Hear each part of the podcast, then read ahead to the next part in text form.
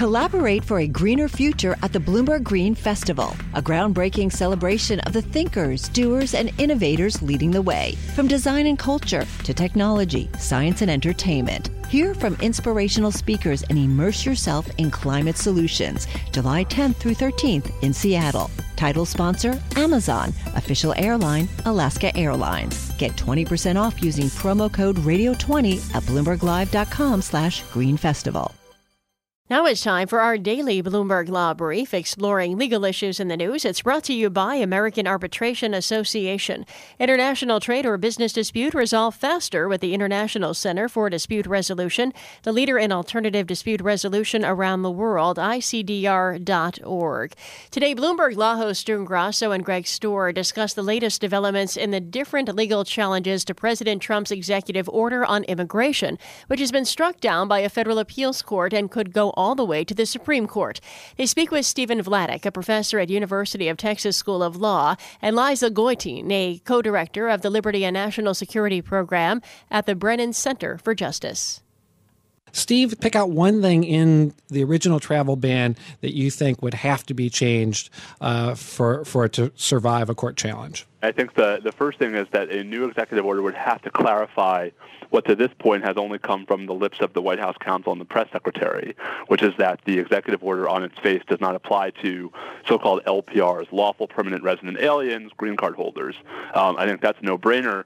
I also think, frankly, that if they really want to insulate the executive order from some of the more structural challenges to it, you know, I think they need to reconsider the list of seven countries in the original executive order and the exception to the refugee ban for members of religious minorities, um, more diversity on the list of countries, and the elimination of a religious exception might actually make this much more uh, uh, consistent with the Constitution's protections against religious discrimination. So those to me are the two easiest steps Liza, assuming that this will be challenged as well, would the government still have to provide evidence to refute claims made by people like Secretaries of State Madeleine Albright and John Kerry that Trump's executive order would be ineffective in making the U.S. less safe?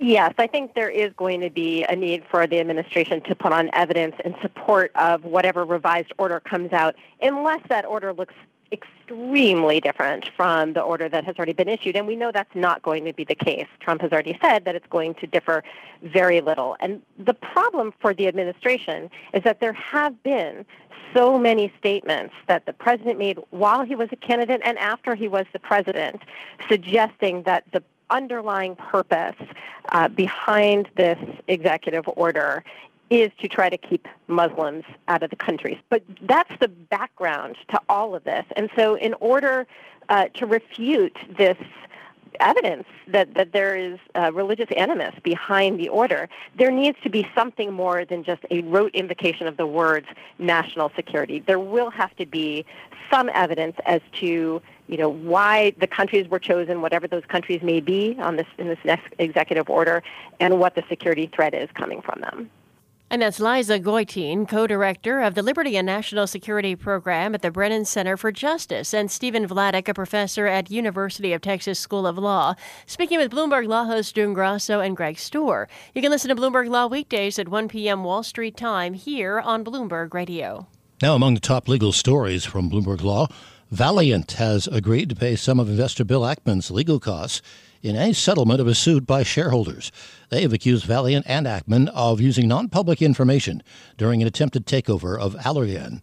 Valeant says it will pay 60% of a settlement. The company and Ackman will also split the first $10 million of legal costs evenly.